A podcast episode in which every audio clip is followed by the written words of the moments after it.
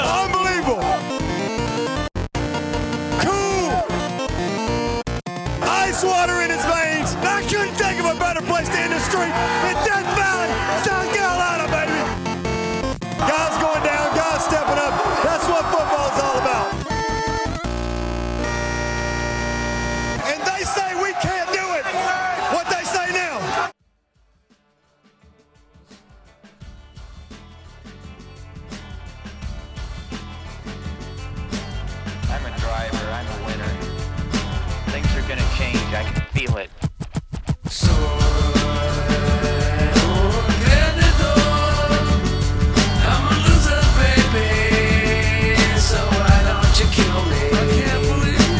folks, welcome back to the Clemson Podcast. It is Tuesday, November 27th, and the Clemson Tigers have improved to 12 0 on the year after suffering a humiliating defeat in their victory over South Carolina in what could be otherwise called a moral win. Um, Sam, you could also say that they snapped victory from the jaws of victory. Does this feel like a loss to you? Uh, you know, it doesn't. There were certainly aspects of the game that were disappointing. Uh, the defense obviously is the, the culprit there, but it, it still definitely feels like a win to me. I mean, the W looks like a win. Yeah, The zero makes it look like a win. You, know, it's all all the factors are there to say it was a win. Yeah, listen, if, if you thought that this felt like a loss, you may want to see your way over to the other side of the rivalry to experience what that really feels like. Because in my book, that was most certainly a win. The scoreboard seemed to indicate it, uh, it was a win. You know, maybe Our record, our ranking, Everybody's just been betting against the spread. That's why it felt like a loss. maybe that's it. we didn't cover. Now, listen, I understand the defense did not perform the way we liked them to, but uh, listen, you have to give Brent Venables the benefit of the doubt on this one that he's going to have the ability to get this thing turned around. This is. We haven't faced a lot of great offenses this year. We haven't had an opportunity to see things get exposed. We did in this game, but that's fine. We still won by three touchdowns. Everything is still ahead of us. You know, that could have happened in the playoff. And then what, right? Um, then you could certainly be looking at a loss, but it didn't. And we have a lot of time to correct things. They have it on tape. So you got to give Brent Venables the benefit of the doubt. But uh, I think the question that, that I want to start with, Sam, is you know, this all kind of started with David Hood's article over on TigerNet um, about him overhearing one particular fan saying that this felt more like a loss than a win to him. Do you think that article was reckless at all? You know, we chatted about it in our uh, our group chat. I don't think it was necessarily reckless. I think that his points were totally valid. I think the way he got there was a little bit exaggerated, and taking it from from one fan's perspective, it's just an you know it's just to create a perspective in the article. I don't I don't think there was anything wrong with the article itself.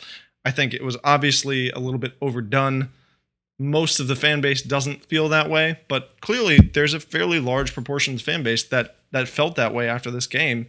Um, they want the South Carolina game specifically to be an utter blowout, an embarrassing loss for the other team, and when it's not that, even if we win by three touchdowns, it seems like it's uh, you know less than a full victory. See, and I guess that's my question because I thought about this. I, I thought it over looking at it from both sides after the article came out.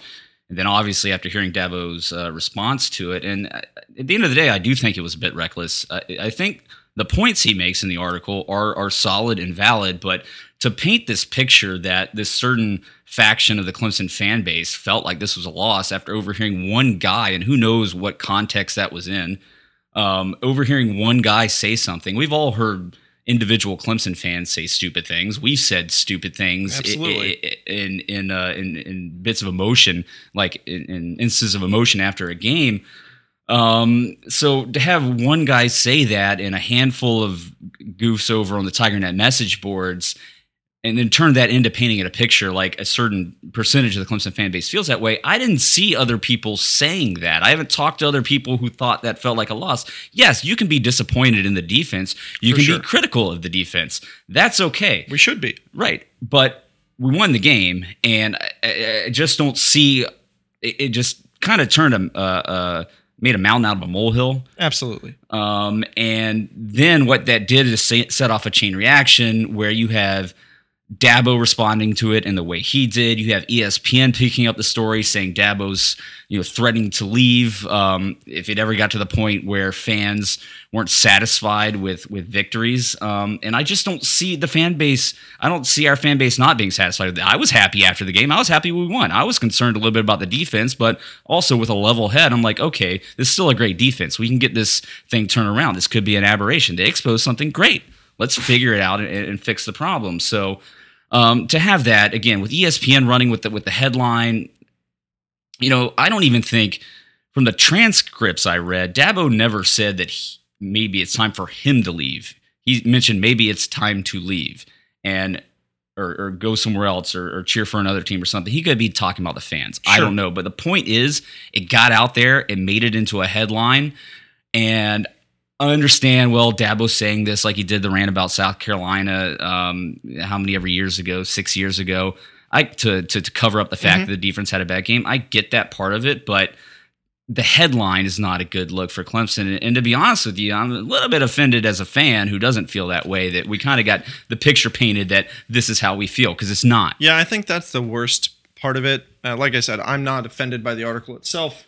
David's job is to write things that will get reads. He did a fantastic job of that in this, and his points were valid in the article. But uh, what it did was paint us as a fan base that's ungrateful and you know are judgmental of a team that is crushing teams. Three three touchdowns is a huge win, uh, and I don't think most of us feel like it was a loss. And it's um, that's that's my biggest problem with the article is that it, it made us look like we everyone felt like it was a loss, and that's certainly not the case. Yeah, and even Dabo coming out and saying that 98% of the fan base is good, and you know everybody has that two percent. They don't talk about the two percent. Mm-hmm. Like That was a two percent. focus on the 98% and, and let the other people talk and be what they are. They can be miserable with wins and whatever. If they're going to be that way, then you, there's nothing you're going to do to change that. So a- again, I, I think it was again as a I, I shouldn't be offended, and I'm not honestly not that offended, and it's not going to ruin my day. I still love Dabo. I don't have hateful feelings against David Hood by any stretch of the imagination, but again, you know, our our players are having to answer questions about this, so you know, It's created a scene. Yeah, and whereas you can make the argument again that Dabo's trying to create a distraction uh, to take the heat off the players, well, now they're having to answer these questions, so that only you know puts it out in front of them. And then, um, and the other thing that I'll, I'll say about this too is um, the the stories that you hear about Tanner Muse and people um, harassing him on social media or whatever after this. A, a lot of that wasn't Tanner Muse's fault. Um, that's some ignorance in the fan bases, not understanding that a blown coverage could lead another guy, uh, blown coverage by one guy could lead another guy to have to mop it up and come out of nowhere to try to chase somebody down. So that's ignorance on the on, on the fan base parts. Whoever says that, and number two, like those people are idiots, straight up, and you should turn in your your Clemson card or whatever if you're harassing a twenty something year old player. Like Yeah, g- get out of here, get a life. Yep, it's uh, it's not ever okay to to personally attack these guys, uh, whether they played like crap and cost us a game, which they didn't. Nobody cost us this game. We won it by three touchdowns. I even felt like the whole game, yeah, they were scoring, but every time they didn't score, I'm like, well, you just lost seven points there. Yeah, like, because we're going to go down and score. Exactly. I think our, our, our offense looked amazing in this game. And so I was, again, just like last week, never concerned that we were ever going to uh, be in trouble with the game. Always felt like it was under control. Um, we just gave up more points than we wanted to.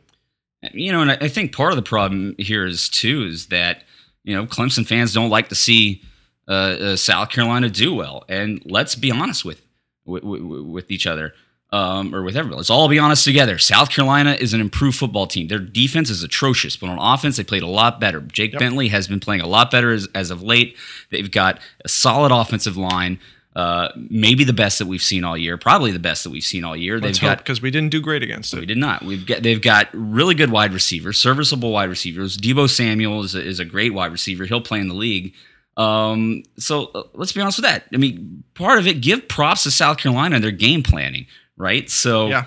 and, and don't don't be above that um, as a Clemson fan. Like that's just not it's just not us. That's not the way to be. That's what they do, right? Let them be happy and take a moral, uh, make it be a moral loss because, uh, or a moral victory, whatever you want to say about it, um, because they did play so well on offense. But if you're a Clemson fan, just come on, give the coaching staff a benefit of the doubt uh, until you see this stuff become kind of endemic.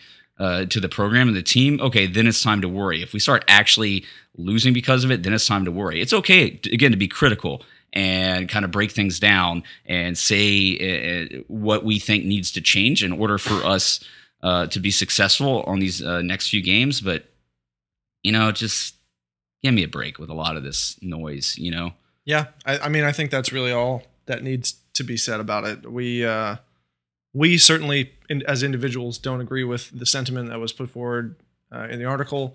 Uh, a lot of the individual criticisms in the article hold water and are, you know, are good criticisms of the game itself. Um, but I think the the fan base as a whole, and us, certainly us as individuals, we, we don't have, we don't feel like it was a loss, and nothing else indicates it was a loss except for the spread. So this kind of leads us into a, an interesting point uh, that it wasn't just the Clemson South Carolina game that led to this. It was also the Texas A&M LSU game, which great game, game of the year. Whoa! Um, and then also what Michigan's defense uh, did against Ohio State, which is essentially nothing, just just letting them score. Um, and then obviously knowing what Oklahoma, how high powered their offense is and how terrible their defense is, is offense has taken over in football, not just in the college ranks, in the NFL as well. Yep. As well, where in years past, both leagues have kind of been defense dominant. At least the top upper echelon of teams in college football Yeah, have been the uh, championship defense teams. dominant, but you're starting to see that shift um, where it is becoming more of an offensive centric sport. Now, that being said, there is a clear difference between an Alabama defense and a Clemson defense and a Big 12 defense. Absolutely. Uh, you know, you mentioned uh, the LSU A&M game and the uh, Ohio State Michigan game. Probably in great part because of those, we are still number one defensively in the country uh, according to the S&P Plus ratings. So that's pretty cool. Uh, we had a for us bad game. It's our first game where we've given up 30 plus this year, I think. Um, Yeah, the, when once they scored 28, that was the most points we'd given up all Yep. year.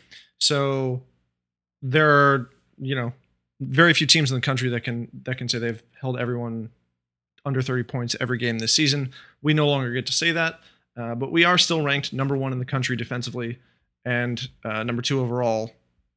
So it's uh, overall, you know, it's a great outcome. We're still happy. We're moving on. We're playing in the ACC championship this weekend, and uh, assuming we take care of business and nothing crazy happens, we'll we'll be moving on to our another football playoff. Yeah, and, so again, it's uh it's good to have this stuff on film now. It's better to find this out now. Absolutely. Because what we saw, the issue that we saw on Saturday, is probably going to be a lot easier to fix than trying to uh, correct Kelly Bryant's or fix Kelly Bryant's throwing ability, as we were hoping for in December last year, leading into the college football playoff, which turned out to not have changed much uh, once we got into the Alabama game.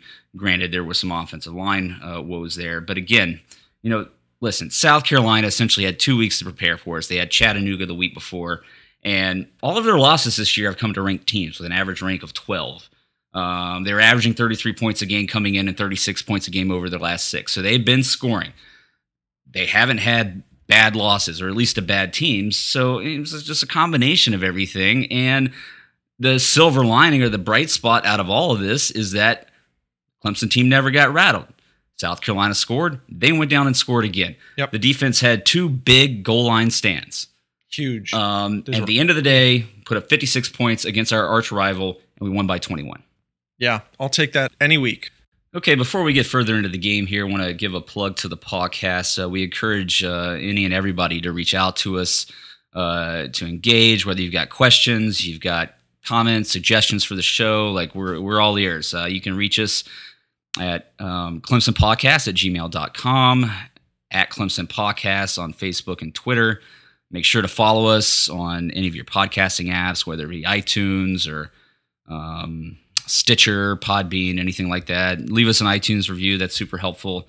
Um, again, we, we appreciate everybody listening and engaging, and just kind of to give everybody a heads up as we trans we begin the transition from uh, the regular season of college football. We're going to have a little lull here as we come up into December, but basketball season is going strong. So uh, Sam and I here will jump into a basketball preview here in the coming weeks. We'll preview the the the team this year, obviously coming off a couple losses here. It's been discouraging, albeit to good teams.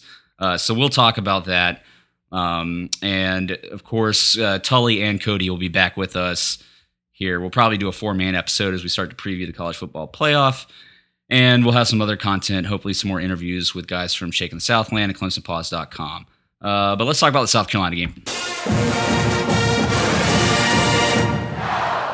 Okay, Sam, as I mentioned, I never really felt like the game was in doubt, even when they score first. Like, that didn't bother me so much. And as I when I saw what our offense was going to be able to do all game long, the South Carolina defense gave no indication that they were going to be able to start uh, stop Trevor Lawrence at all. Um, but really, an amazing offensive day for both teams. You know, both quarterbacks set records uh, for the most passing yards for the respective teams in the history of this rivalry. Bentley with 510 yards, Lawrence with uh, 393.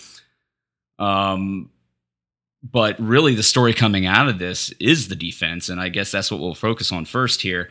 Um, after all said and done, still the number one ranked S&P defense. Not really sure how that happened. Part of that was some help from Michigan there, but uh, yeah, I mean, we mentioned it. Uh, Venables, Brent Venables called this, said he was embarrassed, disappointed, and disgusted. Dabo said that was probably the worst performance he's seen uh, from the secondary since he's been a head coach. Um, and one thing that is a bit concerning is the secondary has now been the two times have been picked apart is by both by SEC teams, which doesn't make you too confident about going up to play Alabama. Yeah, um, I think the defense.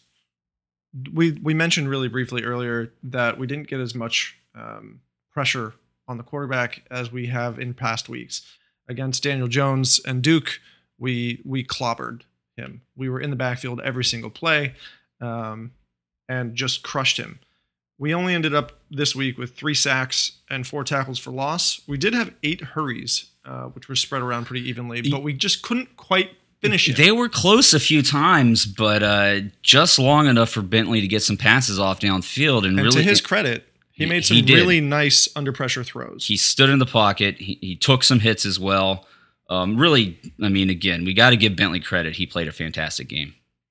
Yeah, I mean he's he's thrown for over 1400 yards and I think 13 touchdowns, nine touchdowns, something like that. A lot of touchdowns the last four weeks. Um, he's been really playing well. Uh, given how well he played, he averaged 10.2 yards per attempt this week. Uh, Trevor beat him 10.9. So that tells you a little bit about how good our offense played this week, uh, especially since Trevor and the passing offense weren't really the thing that was driving us this week. We had a lot of carries. We finally got some of that Etienne, uh, those Etienne touches that we've been asking for. Um, but you know, the defense outside of the few blown plays, uh, the Tanner Muse one where he went for the pick uh, as he was coming across the field is one that has come up a lot. I think. Well, see, and that was a blown coverage by Isaiah Simmons, and uh, you know we'll get into that. I mean, the basis of all of this. So, I mean, let's start from the beginning. South Carolina came out; they had a few uh, wrinkles in their formations that the, st- the, staff honestly did not adjust very well to. Uh, tempo uh, was an issue, getting some Mhm. calls in Yep. late. Um, and then some bad tackling at times led to extra yards. I mean, when I went back and watched the game, there were several times where guys got three or four more yards. They went down, didn't turn them Yep. into big chunk plays, but that extra three yard, three or four yards uh, uh, really kept the chains moving. And their wide receivers played a lot more physical than I thought than our defensive backs. There were some times where we were trying to um, to hit them up at the line to kind of get them off and uh, off their routes. And one in particular, I think it was AJ Terrell uh, against uh, Deebo Samuel. It didn't even Yeah. budge Deebo Samuel. Hit him hard, Yeah. and then he came in and, and did a slant route and got the touchdown on yeah. that play. Yep, that was the one. Um, yeah, Deebo was incredible. 10 catches, 210, three touchdowns.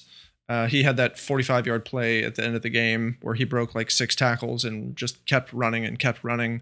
Um, but, you know, generally, er, certainly early in the game, I thought our our secondary and our, our linebackers played really well and had a lot of good tackles. Uh, the first drive, um, you know, things sort of just they kept barely getting those first downs and kept moving the ball, kept moving the ball. uh, but there were a lot of good plays. It was just one or two yards too many on a lot of different plays throughout the game that were not necessarily a terrible coverage or a missed tackle. It's just the tackle wasn't as as square and as as immediate as you'd hope. Um, but overall, you know, I was pretty pleased. We had a lot of blown coverages or miscommunications. Uh, the sideline stuff you mentioned, they were super late getting a few in. Uh, Kendall Joseph had a really bad blown coverage after one of those instances where it was really late getting in. He was looking around as they snapped the ball and didn't get back on a, a guy that was running past him. Um, but you know, that's as Venables took credit for. Uh, it's his job to get these guys ready, and they didn't do as good a job as they have in past weeks. Yeah, so part of it's the coaching and the play calling. Part of it is, you know, South Carolina found some success with screen passes that usually you see get blown up by Clemson defenders. Um, that got the de- defense playing on their heels a little bit, got us into soft coverage, with left some stuff open under the underneath, and obviously you had the the big bust down this field, which you haven't. Which that's one of the most concerning things because you haven't seen a lot of big plays against this Clemson defense this year. And we're honestly uh, lucky they didn't score 42 on us with that drive at the end of the game. Yep. Um, but it's kind of been the story all year, and we've talked about this in the absence of really facing um, elite offenses. To what extent is the defense and the pressure they're able to get on the quarterback able to mask some of the weaknesses we have in coverage with our linebackers in the secondary? And I think that's one of the things that really came out and got exposed this game because we were unable to get a pass rush at times. Again, their offensive line blocked really well, and Jake Bentley stood in there and made some good plays. So you know, that's what we'll say about the defensive line. They they they stopped the running game. They did a good job there. Um, they just weren't able to get that pass rush. Um, you know, from the linebacker position, we're missing Tre Lamar coming into this game. Yeah, he's a upgrade from uh, J.D. Davis who stepped in for him, but uh, you know, it's not like Tre Lamar is like the bee's knees in pass coverage or anything like that. No, I, I think he's more. there's a bigger gap between him and JD in run coverage. Um, Lamar's definitely better in pass coverage. He's a little bit faster than JD, I think, but um, JD has better hands apparently because he actually caught that interception. That was a great interception, um, and it was it was a critical interception. Again, every time we were able to stop them, you felt like the offense was going to get the ball back and go down the field and extend the lead.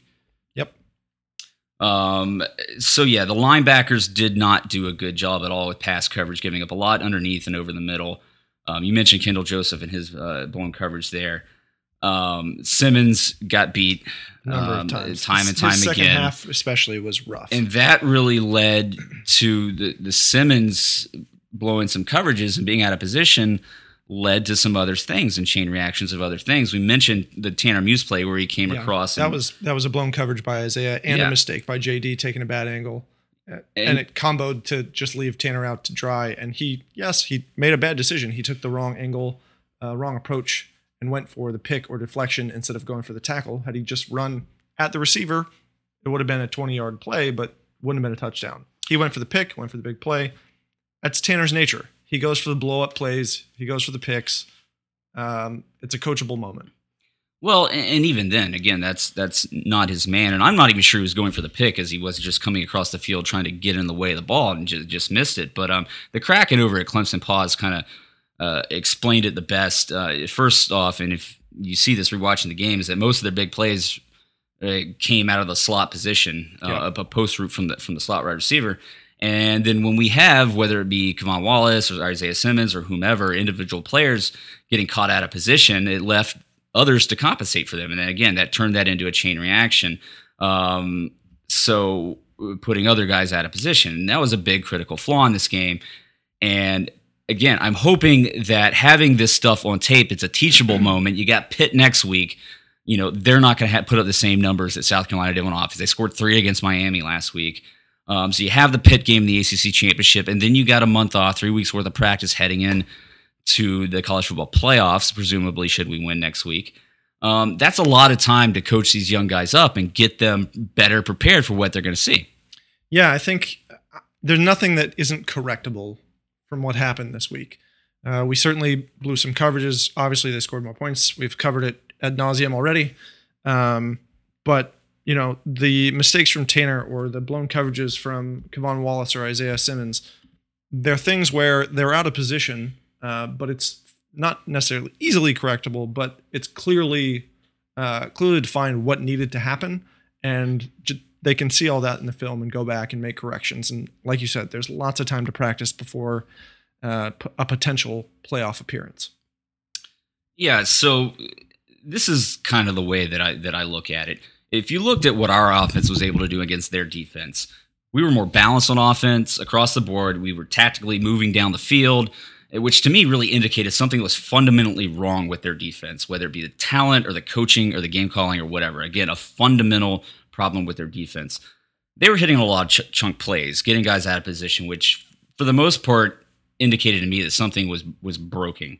Uh, it was the same thing over and over again. So there was something was broken. Uh, it was broken in the coverages. It was broken in where the guys' eyes were at, or just understanding mm-hmm. their role was broken in getting the play calls in. Those things all, those things all correctable, as you mentioned. So uh, I'm my hope is that the indication is not that there's something fundamentally flawed with their yeah. defense. Now, granted, I haven't seen championship caliber play really out of our linebackers or our secondary this year. And I think that's a fair thing to say. It's been helpful, and it's certainly helpful to have such talent on the defensive line that can help compensate for that. But they are going to need to turn the corner here in the in the time we have up leading up to the playoffs. Otherwise, a game like this or performance like this will cost us a win. Yeah, we're definitely going to need improvement.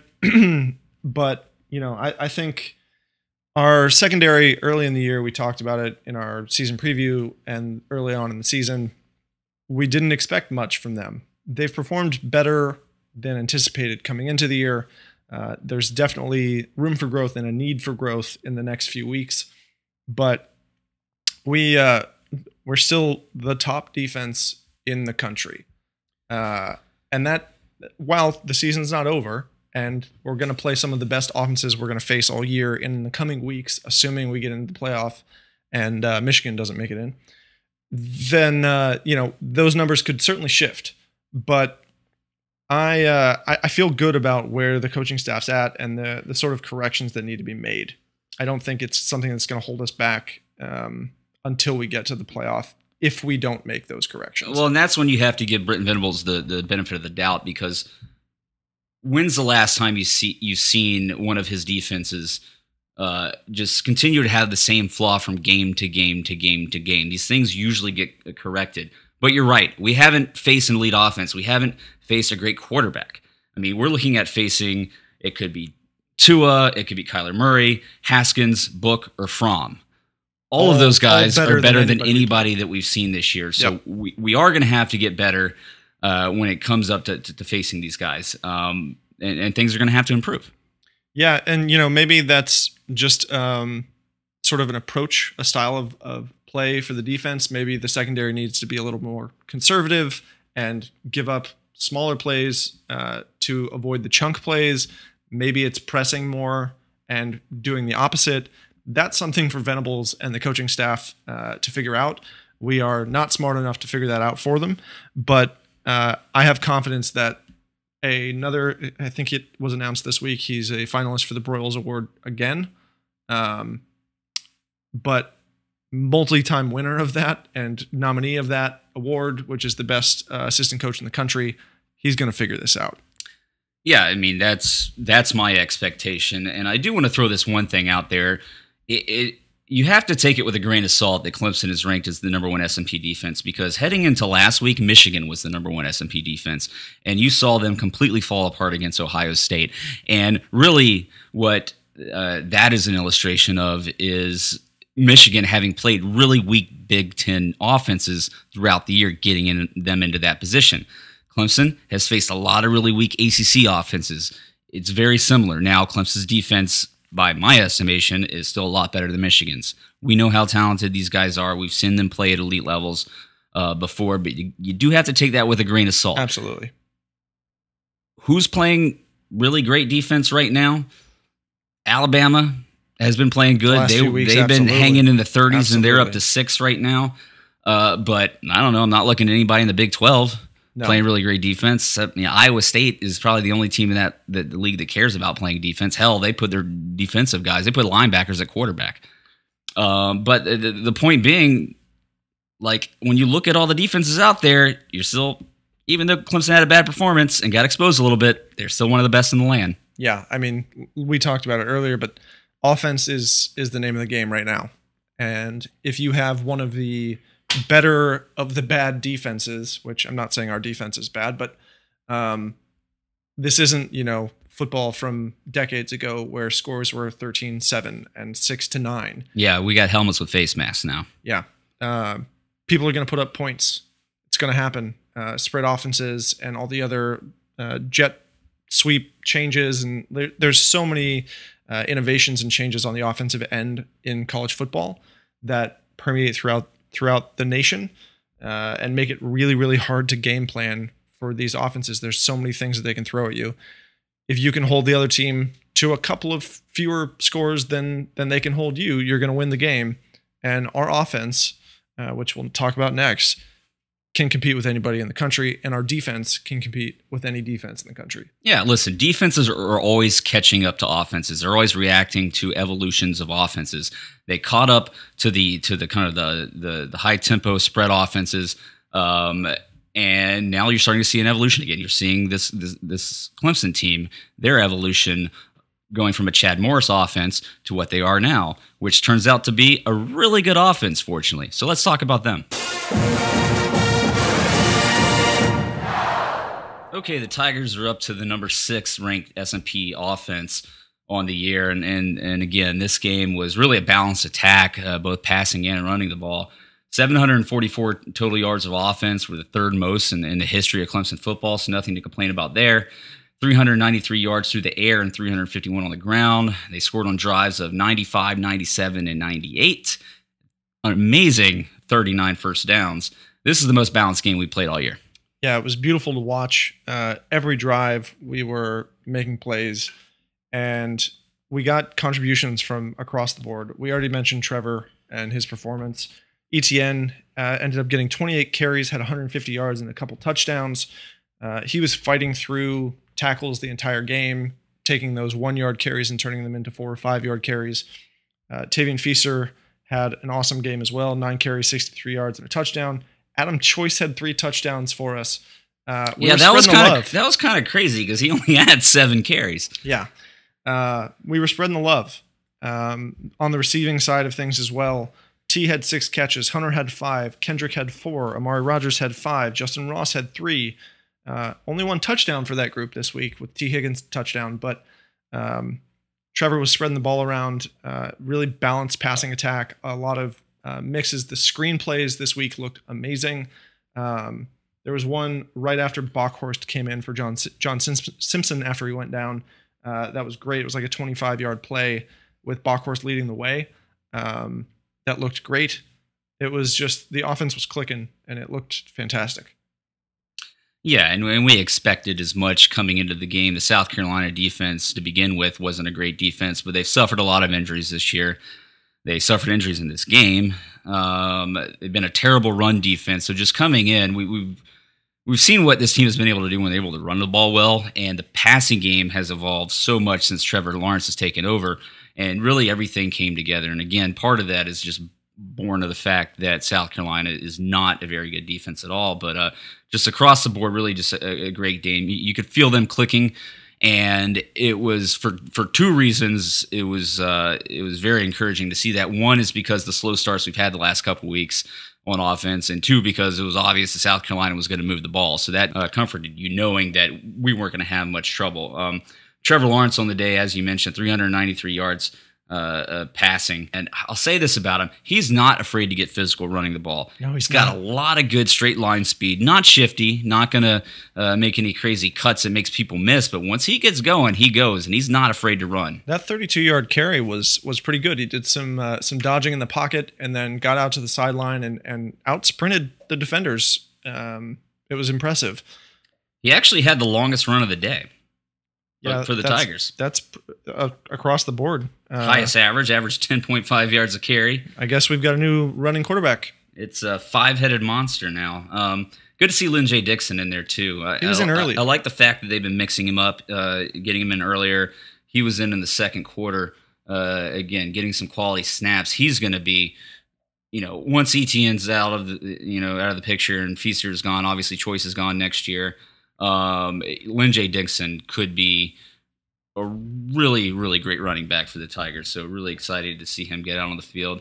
Um, kind of going back to Trevor Lawrence here, he didn't get a lot of pressure in this game, and we've seen him struggle under pressure this year. So didn't see that. So again, you have to take these things with a grain of salt when you see their, their performance just based on the fact that this is not a very good defense. But it's also okay to be encouraged by, again, his touch on the passes, connecting on the deep balls. That uh, second touchdown pass to Tee Higgins was a hell of a throw. Um, and speaking of Higgins, he made he just continues to make great catches and gives so much effort um, after the play. And I just between him and Justin Ross, and now Derion Kendrick coming on, I've He's the same I've way. been thrilled by their play, and they're really living up to their billing. They're the kind of receivers that are fun to watch. Yeah. Uh, you've got the shifty guys like Amari who can catch it and dodge people and make plays. But for me, I love watching the big guys run through people and show that aggression once they catch the ball, working for those yards after catch. Uh, Tee Higgins did it multiple times this week. Justin Ross does it every week. Kendrick had, has had a number of plays like that as well. Um, it's just really fun to watch to see them go up, get a ball, have a guy hanging off of them, and fight for another six, seven yards of yards after catch. Yeah, and it's just unfair for defenses. You see one play the ball go to Higgins, the next play it goes to Justin Ross. How you defend both of those guys on the field at the same time is beyond me. And then you got Derion Kendrick, who has really stepped up and uh, in, in taking Cornell Powell's role. He's just been electric. You know what you're going to get out of Amari Rogers. Um, and then there's a, a guy named Hunter Renfro, um, which, gosh, I can't believe it, but that was his last game in Death Valley ever Yeah, it's sad. uh, which is which is just sad to think about. So I'm not going to. Um, but watching Hunter run in the open field is like watching a game of Frogger. He's he is like that Amari mold where they just find the holes and keep dodging left and right He and just- spinning and He slashing. doesn't do and anything spectacular, No. really. He just makes people he miss. looks like he's running in slow motion, but so- everybody else is just can't get there. well, he's so fluid with his cuts in the open field. Um, which is a big part of his game, and then that third and twelve catch on the first drive of Oh the second God, half, just incredible. once again contorting his body and catching anything that comes near him. He really stepped up in this game after that kind of disappointing uh, outcome of the game last week, where he had a couple drops and then had to come out of the game with uh, the possible concussion. So good to see him back in. He continues his streak. Um, uh, of starts and catches. uh, starts and catches. And you know what? Hopefully, three more games to go there. Um, and we'd be remiss not to give the uh, the offensive line some props. They played really well in both run and pass blocking in this game. Um, you, you mentioned John Simpson going down. Haven't really heard a lot about that, so hopefully he's going to be okay. But He's in the depth chart still as number one. so there we go. Um, you had Bockhorst come in and spell him. Uh, saw Sean Pollard out playing right tackle a little bit, and uh, again mentioned it last week. Other people have said this. He looks like a better, more natural right tackle than he does a guard at this point. And it's fortunate that Gage Cervenka has stepped up like he has. Yeah, I think uh, I was watching Bockhorst pretty closely after he came in for Simpson because he's a guy who doesn't get as many snaps, uh, even in the rotations that we do for the line. So I thought he did a great job. He was really aggressive uh, as the lead block on a few running plays, but he did a good job in pass def- or pass coverage as well. Um, and then you mentioned Pollard. Uh, we had the game a couple weeks ago with Anchrum struggling at, at right tackle.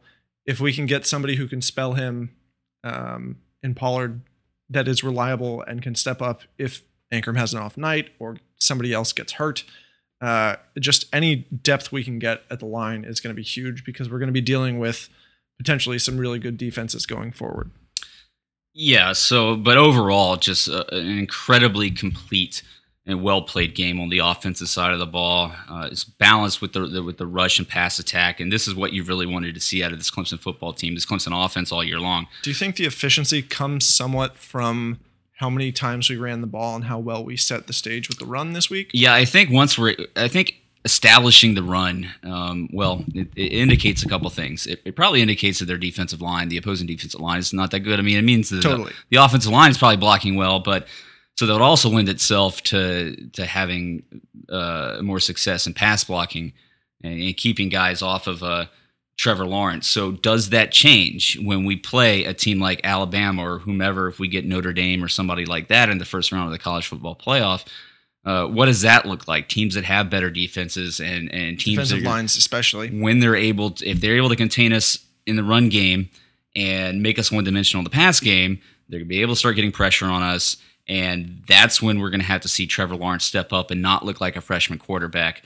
Um, and then also hoping that Elliott and Scott don't aren't too quick to abandon the run because we've seen times where it's been slow to get going, but as they wear teams down over the course of a game, the run starts becoming uh, more successful. And again, that really helps to, to balance your offense in the passing attack. So, but not a lot to complain about there. If you just watch the offense in this game, you would not walk away feeling like we lost. Um, because in fact, we did win the game. Um, Decisively. we did. So uh, kudos to the offense. Great game on their part. Uh, special teams, though, a little bit. Again, you see Hugo miss a field goal before the half. That drive was so frustrating because we had the touchdown to Amari Yeah, that got called back for a phantom pass interference push off call. Uh, and then we had the Justin Ross drop like a play or two later, which was also a touchdown just waiting to happen. And then Hugo missed the kick. We definitely should have had more points on the on the board from that drive. Yeah, and we can talk about the officiating. I tend to. Uh, I found as as Clemson has gotten better in as a college football program, I, I tend to not complain about the officiating too much anymore, just because it doesn't affect us nearly as much because we're not playing a lot of close games. It wasn't great in this game. Um, you had the phantom call, as you mentioned, against Amari Rogers. You've got the disconcerting signals, Yeah. whatever the hell that means. Uh, uh, the pass interference call on Nolan Turner on South Carolina's Yeah, TD drive to open bad. the fourth quarter. Like I just, I didn't see a lot of those. And and then the thing about that, it's amazing that we haven't really spoken much about all year, but I think this defensive line has had our, the Clemson defensive line this, that is has had one holding call against them all year. You cannot tell me these guys are not being held game in and get out that only leads to one holding call. Maybe Yeah. there's been more since the last time, but I, I don't really recall any. There were one or two in this game that were really obvious that did not get called. And so it's it's atrocious. That in itself is just absolutely atrocious. Um, the fact that they're not calling holding again that lends itself more to becoming an offensive uh, offensive minded sport when you're eliminating players' abilities, the different ways they're able to make tackles uh, with the targeting calls and everything, and how much they protect the quarterback and defensive players. And again, I'm not defensive players. Again, I'm not saying that that's a bad thing, but defenses are being restricted and what they're able to do. And then if you're not going to call holding calls and stuff like that, then just throw it out the window and just watch the offenses play and you know just have fun with that. Um, but that wraps it up for this game. Uh, one thing though that we we forgot to mention is to congratulate Coach Dabo Swinney uh, uh, on becoming the ACC Coach of the Year. Woo! Yet again, Uh, part of me thinks that's just because the rest of the ACC is crap. Uh, Dino Babers came in second in D- that vote, and- and I he would- has had a wonderful coaching. I think had Syracuse not lost to Pitt immediately after beating us, and they were a one loss team, or if the um, the game against uh, Notre Dame, Mm. where Dungey went down early, Yeah. could have been a different story. Yeah, you got to give props to Dino Babers. He, I think he's done a lot of good stuff there at Syracuse. So, but congratulations uh, to Coach Dabo. He's 12 and 0, not 11 and 1 on the year, him and his team, and just another fabulous job this year, probably getting us back into the college football playoff. Um, with that, that wraps up the game, and let's talk about those college football playoffs. Okay, the college football playoff rankings, the penultimate college football playoff rankings are out. Uh, this week, nothing changes uh, with the top three. You got Alabama, Clemson, Notre Dame. Georgia moves into the four spot um, this week after, I guess, who was four last week that lost? Michigan. Yeah, with, with their bad loss to Ohio State. Uh, followed up by Oklahoma, Ohio State after their wins this weekend. Really no surprise and no gripes with the top six, to be honest with you. Yeah, I think the top six looks good. I'd probably have dropped Michigan one more below UCF. I think if UCF's quarterback doesn't get The taken Milton out, injury is bad Yeah. for them. um, good news for him, by the way. He got some blood flowing back to his leg today, so you just hope for that kid that it's, it's not a career ender, but it very well could Yeah, be. I mean, he's still got to have reconstructive Yeah. surgery on that later. That's going to be a long process coming back for him. So, and here's my thing. I think the top six certainly all have the ability uh, to make it into the playoff.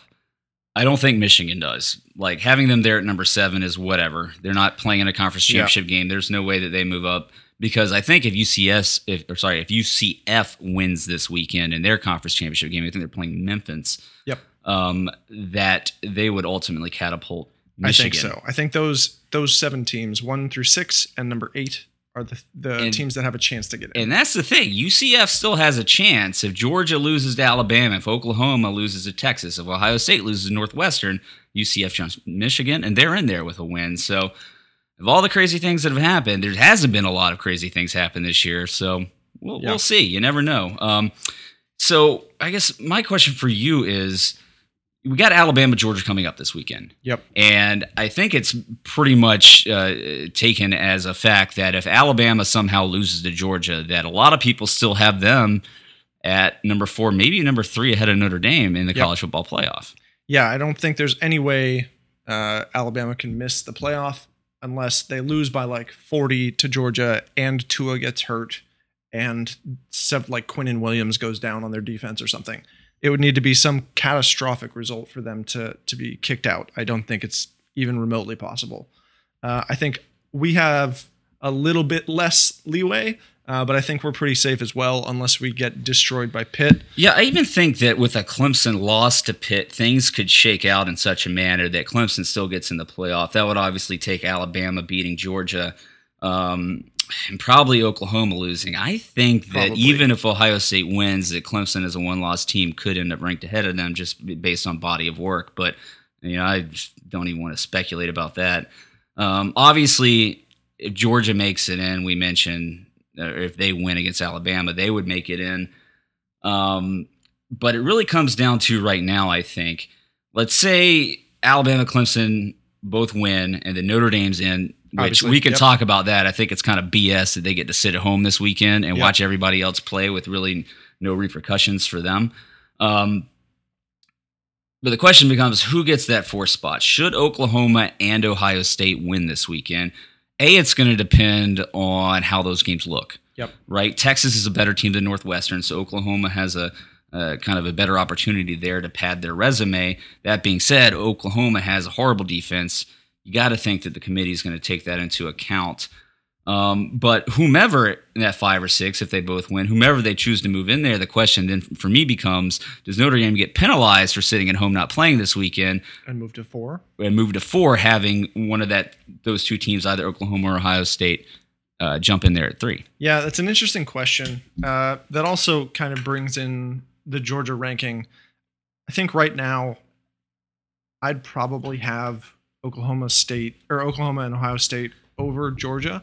But obviously, if they come out and beat Alabama, that would clearly put them in the playoff. I think that's kind of what the committee's done is they've given them the They've benefit of positioned doubt it, yeah. so that it doesn't look like they're jumping over teams who could also maybe win.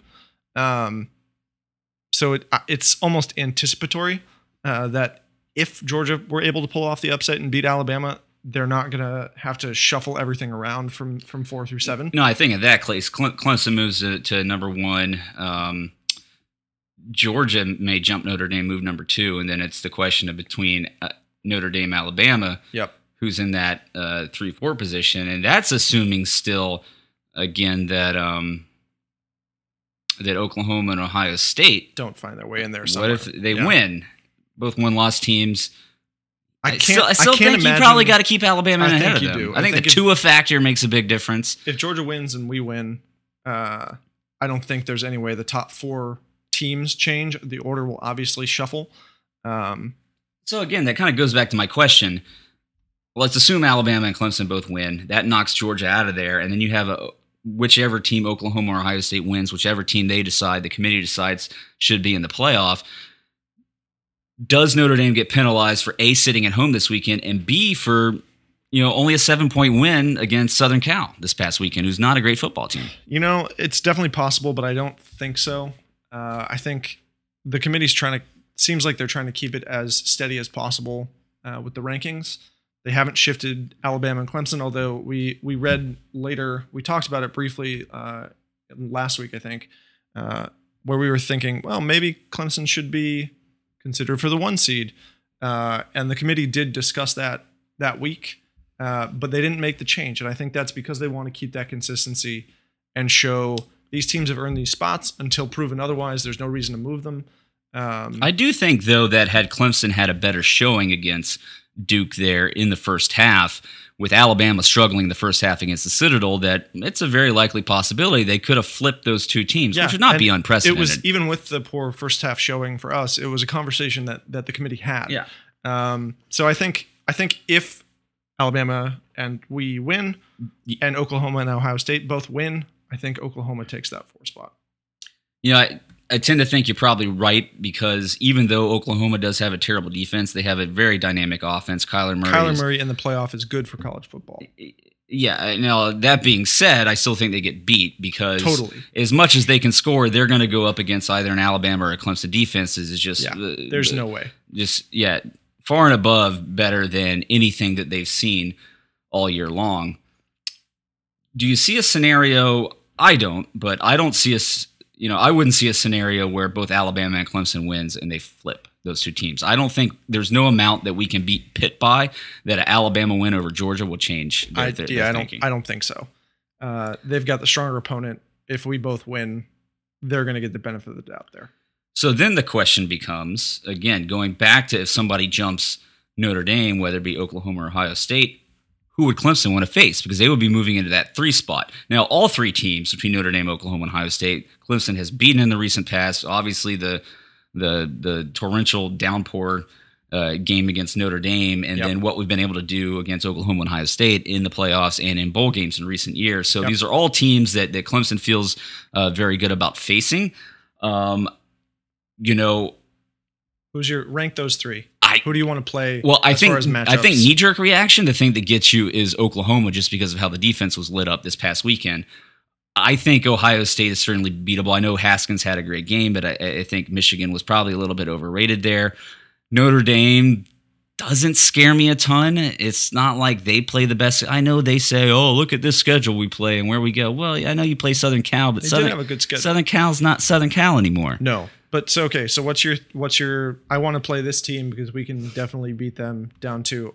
I kind of want to play this team because we can probably beat them. I've seen enough Oklahoma and Ohio State. I think I want to see Notre Dame, to be honest with you. And you know, they they made it a game uh, the last time we played, and I'd love to just blow them out and shut them up because again, I think Notre Dame needs to be in a conference. I think it's unfair to the to kind of the rest of college football. Now they've they've earned it this year, going undefeated. It's you know going a twelve and zero Yeah. it deservingly has them in there. And I'm not going to have a gripe against that, but I'd like to see them kind of be put in their place. Yeah, I think uh, as far as matchup goes, uh, and just really thinking about the offenses of these teams, um, I think Oklahoma has the best chance to put points up against us. Kyler Murray is like a better version of Kellen Mond, who also we struggled against. Um, I'm not afraid of Haskins or Book. I don't see the same talent there uh, as Murray. Um, no, and we see we've seen what Venables um, has been able to do against Haskins type Yeah, quarterbacks exactly. from Ohio State. So I think I think for me, I'd put Oklahoma as the team I'd least want least want to face of those three. Uh, but I'm not really scared of any of them because if we can stop uh, Kyler Murray better than they can stop us. Well, and I'll even you know let's go back and reference. I know Oklahoma is all flashy. Kyler Murray looks great against all these Big 12 defenses and everything, but let's not forget what Clemson was able to do against Baker Mayfield when Baker Mayfield twice when Baker Mayfield was just tearing up the college football world. Um, you know, silenced him in, the two games we played. So again, I got to see Oklahoma. I, I just I have no faith in Oklahoma. There may be a scenario where they win, and I think they they deserve to be in the top four. Um, but how do I think they fare against Alabama's defense Not well. and Alabama's offense? not well. Exactly. Same thing with Clemson. I just I, I don't feel it. Um, so, but we'll see. Things are going to play out, and we're going to learn. Uh, we're going to learn very soon after this weekend. Okay, so a couple other things to, to touch base on here before we wrap up. Uh, Sam, Texas A&M seventy four, LSU seventy two, seven overtimes. What a game! Wow. Um, it was incredible. It just kept going and going and going. Uh, regulation was a good game in and of itself, and then you get the overtime factor. You get to the third overtime where they have to start going for two on every touchdown. At that point, they pretty much decided they were just going to score touchdowns. There was only one more overtime where they got field goals after that, I think. Um, and the the performances from all the players were incredible. Um, Kendrick Rogers had an amazing night, two touchdowns, three two point conversion catches, which don't even count in his numbers. We had to do the a lookup on that to see if that counted. Um, he's the same guy that tore us up and made amazing catches against us when we played Texas A&M. It was a lot of fun to watch. Yeah, I mean, so what? Our game ended about 7.30, 8 o'clock or so. Yep. I had one more drink at the bar before I headed home. Got home, was kind of sitting around, twiddling my thumbs. Don't care for any Pac-12 games that are on or anything like that. I can't remember what I was watching, and then I check my phone and see that they're yeah we were in like the, having a conversation. Yeah, like the third overtime, we started having a conversation. I'm like, oh, they're on the SEC network. What are they doing on there? So I find my way to the SEC network and just I was that was thoroughly enjoyable watching all those overtimes, and I was honestly disappointed when it was all over. It was a little draining though. Uh, I felt you know, I felt bad for for Coach O for Ed Orgeron um, at LSU because you know nobody's given him a chance with that job, and he's done a lot better than than expectations, and he deserves some kudos for what he's done uh, to an LSU team that still sits at, at number ten right now. Yeah, and uh, they they played really well. They just didn't finish the last two point conversion. Uh, it's like the fifth or sixth time that uh, teams have gone to seven overtimes in college football history FBS. Uh, nobody's gone to eight. Couldn't quite get there for this one either. Um, but it was it was the highest scoring FBS game ever, and it was a lot of fun to watch. Yeah, and to kind of add a insult to injury or injury to insult, there, uh, Jimbo Fisher's nephew oh, up and goes punches some guy with a pacemaker right in the pacemaker. Um, so there's that. That's how Texas A&M rolls. Yeah, that's what happens when you uh, let those guys on the sideline. And so, kind of my last thought here is the ACC and just how absolutely putrid the conference is outside of uh, uh, Clemson and Syracuse. Really, the only two ACC teams ranked, not really counting Notre Dame. But Georgia Tech goes down to Georgia, forty-five to twenty-one. Uh, Florida State loses at home to Florida, forty-one to fourteen. Louisville loses at home to Kentucky 56 to 10. And then Miami, terrible team this year, beats Pitt 24 to 3. Um, so here we get a Pitt team in the, the conference championship game. It's not ranked. Coming off a near shutout. Coming off a near shutout to Miami. Um, hard to get excited about this game, except for the fact that it sends us to assuredly sends us to a college football playoff. But man, the ACC really needs to step up. We had some bright spots a couple years ago when they had a great year and a really good run in the bowl season. You had all those big coaching um, hires that that that you were hoping were going to change things. Dino Babers has certainly looked at the part. Bronco Mendenhall has the, his Virginia team playing better. Uh, Virginia Tech and uh, Justin Fuente there is going to need a quarterback um, to replace who they lost uh, uh last year. Uh, Mark Richt, you got to give him a benefit of the doubt and give him a year to a down year and see what he does to bounce back. But a lot of these guys, you know, coming into years three and four, that's when you really start judging these uh, um, uh, these coaches. And I would have to say right now for me that the Dino Babers um, is the best of all of them right now. Yeah, it certainly looks that way. Um, Syracuse nine and three this year. We mentioned he finished second in the ACC Coach of the Year voting. Um, we just nobody else has lived up to expectations or to even lowered expectations from midway through the season. Um, NC State and Boston College had stretches where they looked really good. Uh, they've both fallen off towards the end of the season. Pitt obviously uh, has been ranked once or t- once or twice so far this year, but losing 24 to 3 to Miami at the end of the season, not a great look. And it just it weakens obviously our matchup this week, but uh, it's part of the reason that the SEC gets credit. Well, um, and, and, let's be fair. The SEC does, as a whole, play better football.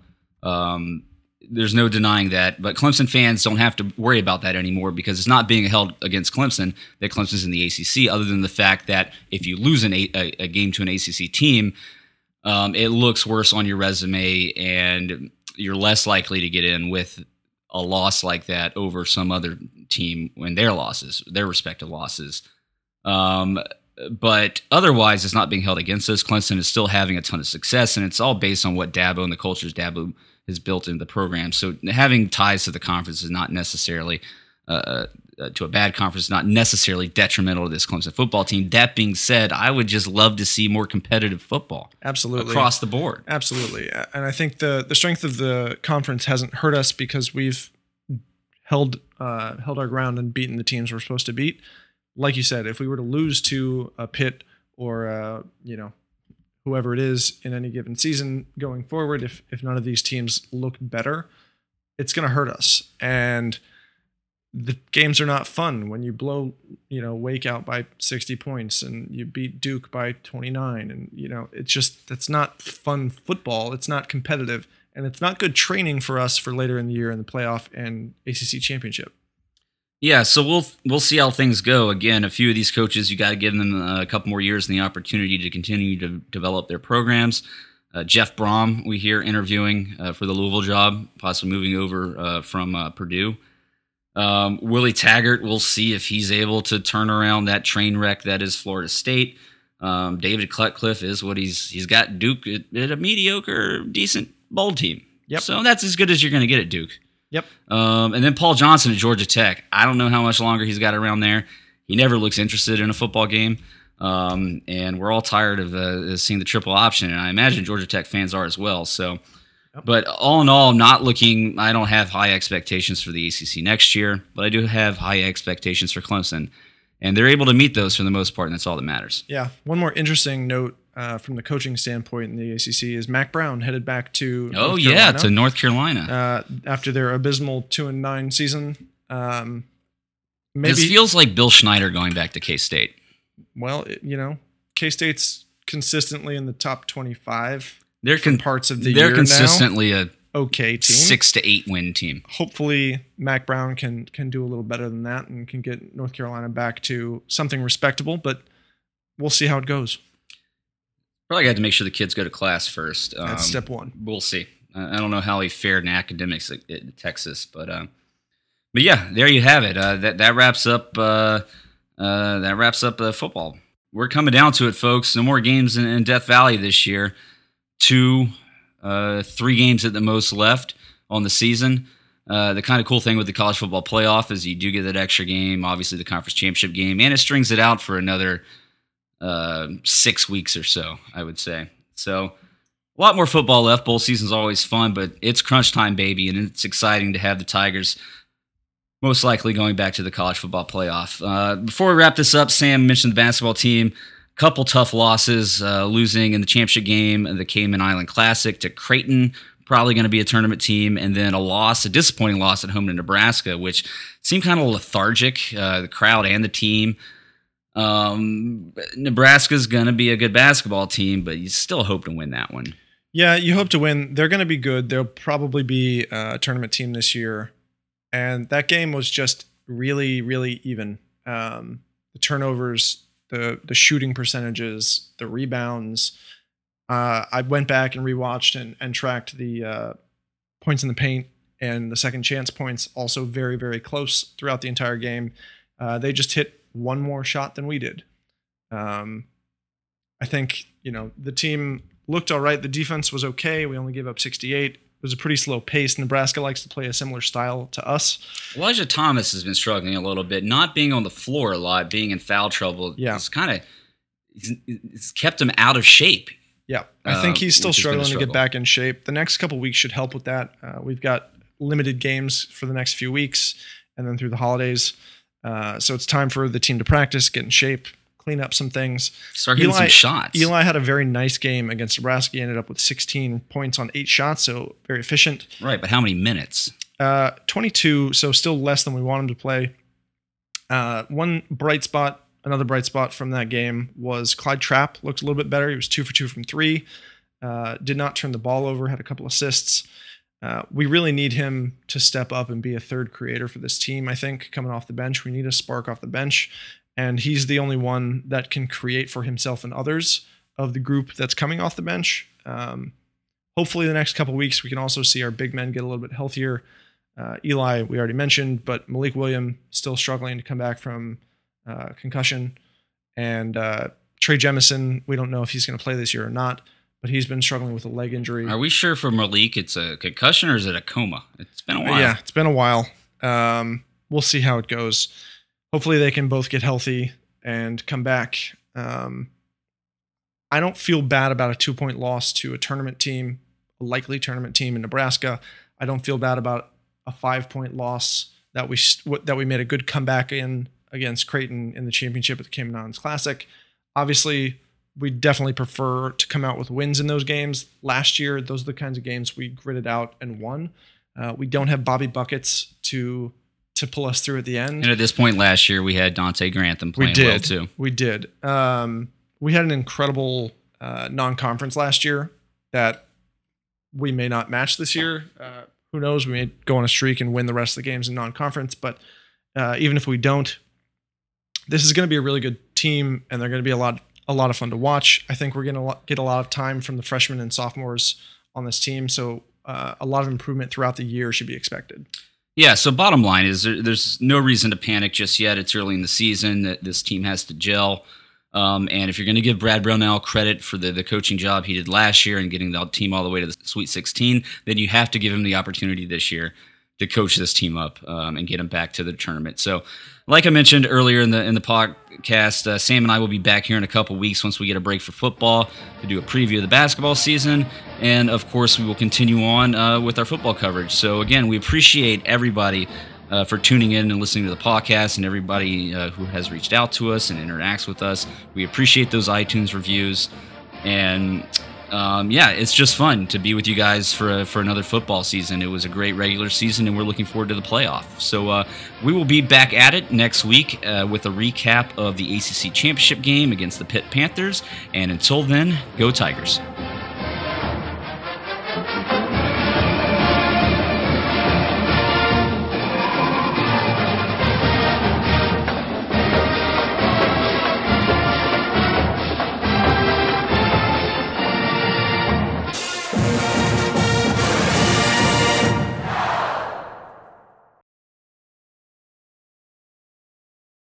Yeah, the game was uh, just absolutely pathetic on defense, but um, I've got a feeling that the defense and Brent Venables are going to bounce back because they're pretty damn good. You know, it's not like they suck as people, individuals, players. You know, they're talented.